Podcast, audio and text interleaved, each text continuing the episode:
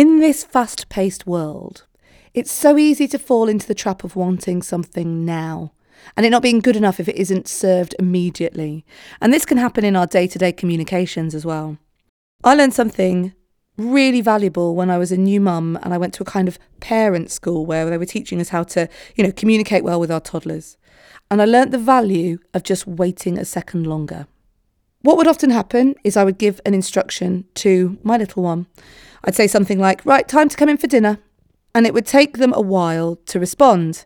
And in that while, while they were responding, I would get frustrated and say, Uh, Louis, I've just said come in for dinner. and it would be a negative cycle. You know, it'd be really easy for me to get irritated that they weren't doing as I asked. The parent school I went on said just wait a little bit longer. So I would then go, Louis, will you come in for dinner? And I would wait. I'd go to tell him he needs to come, and then I'd wait a little bit longer.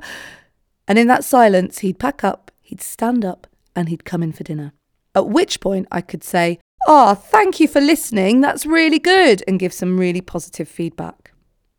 Sometimes just allowing yourself that tiny bit of time, that 10 seconds extra, will mean that you find yourself in a better place. So today, if you're feeling impatient, take a breath, wait a second, and see what happens.